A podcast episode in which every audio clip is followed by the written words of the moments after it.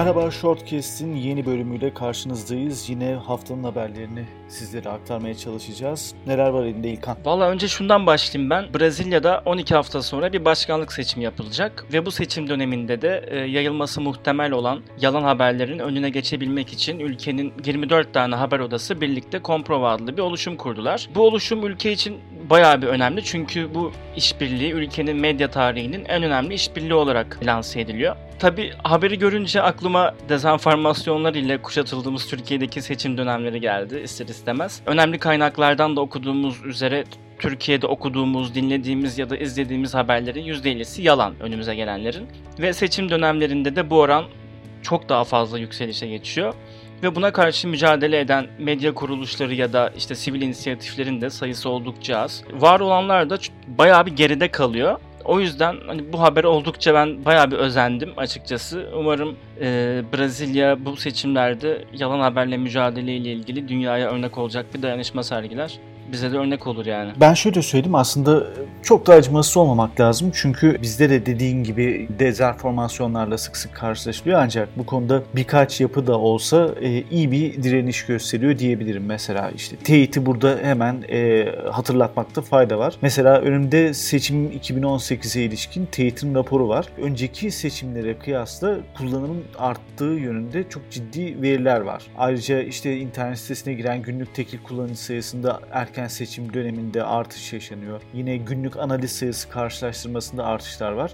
Ee, en azından şunu söyleyebiliriz. Evet yine geleneksel medya belki dezenformasyonla veya benzeri tabloyla karşımıza çıksa da bu tip doğrulama sitelerinin doğru veriye erişmek için çalışmalar yapması olumlu bir tablo olarak görünüyor diyorum. Kısıtlı bir kitleye de ulaşsalar şu an için hani internetle haşır neşir olanlara işte Brezilya'daki gibi işte ana akımın 24 tane medya kuruluşu çok başka bir boyut yani bayağı iyi bir inisiyatif olacak Brezilya'daki. Sahte haber olayı aslında çok büyük problem. Amerikan seçimlerinde de bunun sonuçları hala tartışılıyor, konuşuluyor. Raporlar var bu konuda. İşte Amerika'da yapılacak hem kongre seçimlerinde hem de benzeri tablolarda Facebook'un işte mesela bu konuda bir çalışması var. Sahte haber sitelerinin kapatılması yönünde. Yine sahte haberlerin aslında Amerikan Başkanı Trump'ın seçiminde etkisi olduğuna ilişkin bulgular ve raporlar var. Mesela e, bu noktada işte önümde evet. Washington Post'ta yayınlanmış bir analiz var. Orada bu çalışmalar sayesinde oylarda bazı değişikliklere yönelme olduğuna ilişkin bulgular var. Bu da önemli bir veri olarak dikkatimi çekiyor diyorum. Şimdi diğer konumuzsa teknolojiyle ilgili bir iki başlığı ben aktaracağım. Bu haftanın en önemli gelişmelerinden birisi Android Pie'ın ortaya çıkışıydı. Android Pie neler getirecek? Mesela görünümde değişiklikler var.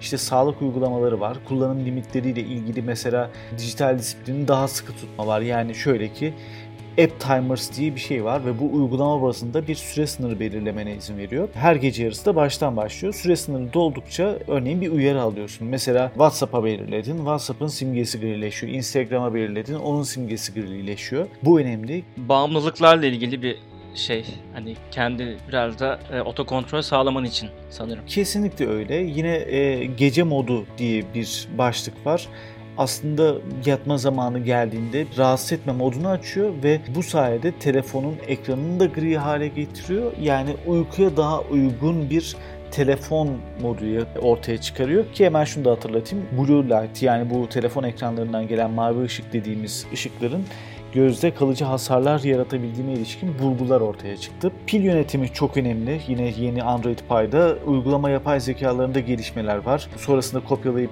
yapıştırmada, işte gezintilerde e, bayağı farklılık olacak gibi. Bakalım ne olacak, ne bitecek. Tabii Android Pie'ı aslında e, birçok telefonda kullanabileceğiz ama e, bunun en büyük verimini de son model telefonlarda yaşayacağız belki de. Mesela Samsung Note 9'da bunlardan birisi. O da bu haftanın önemli bir etkinliğiydi. E, Samsung Samsung'un amiral gemisi tanıtıldı.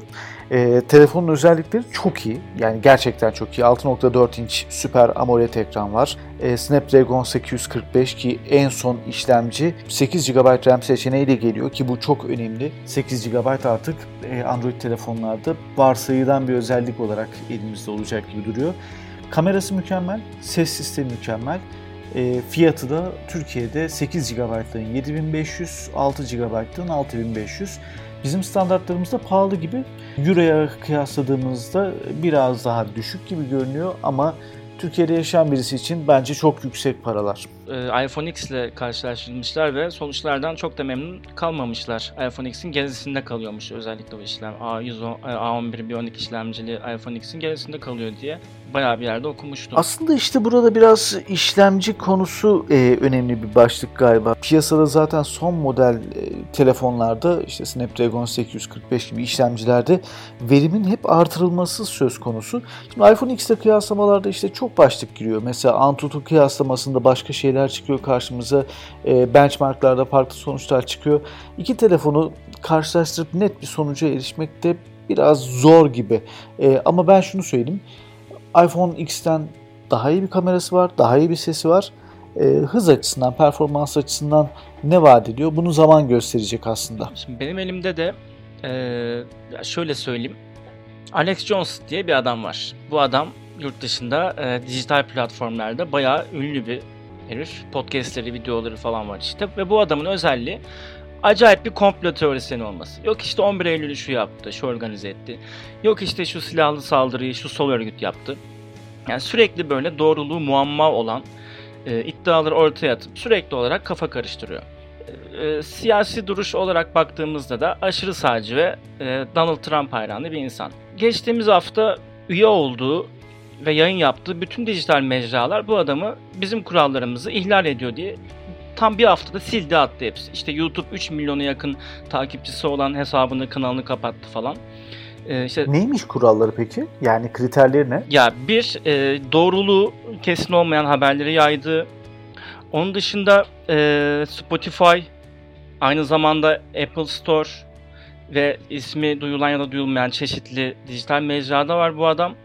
Bu karar beni şaşırttı. Çünkü e, hani bu dönemde bu tür insanlar hep el üstünde tutuluyor. E, özellikle medyada olsun vesaire.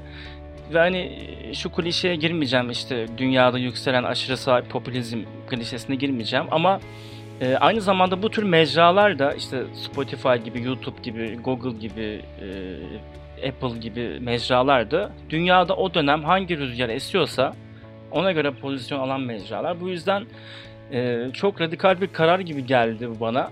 Bir haftada hemen her şeyi silip atmak e, beklemiyordum o yüzden ben. Öyle bir haber var. Çok ilginç geldi bana bu hafta. Dünyayı yöneten 12 aile var e, şeyi vardır ya komplo teorisi. Türkiye'de çok sık duyarız onu. E, işte, Hala Evet evet.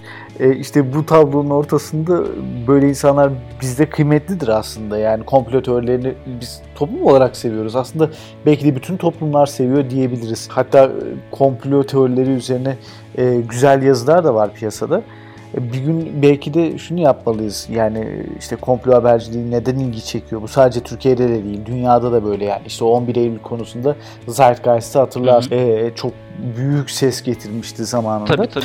Bir gün aslında Sarpan'ı konuk alıp belki de e, neden komplo bu kadar seviyoruz onun üstüne konuşmakta faydalı olabilir. Bu arada mecradan mecraya da kaldırma sebepleri bayağı farklılık gösteriyor. İşte kimi nefret söylemi, kimi doğruluğu e, emin olmayan bilgiler. Yani e, hoca bana taktı derler ya şeyde okul zamanında o muhabbet gibi e, adamı tamamen silmişler birden. Neyse bugünlük tamamlayalım sohbetimizi. Ee, daha fazla haber için Shortmag'i takip etsinler. Bizi hesaplarımızdan bir yerlerde takip etsinler. Medyapod'u da takip etsinler e, Spotify. Artık evet, Spotify'dayız. Spotify'dan, e, iTunes'tan Hı-hı. hesaplarımızı takip etsinler diyelim. Aynen. Şimdilik hoşçakalın. Hoşçakalın.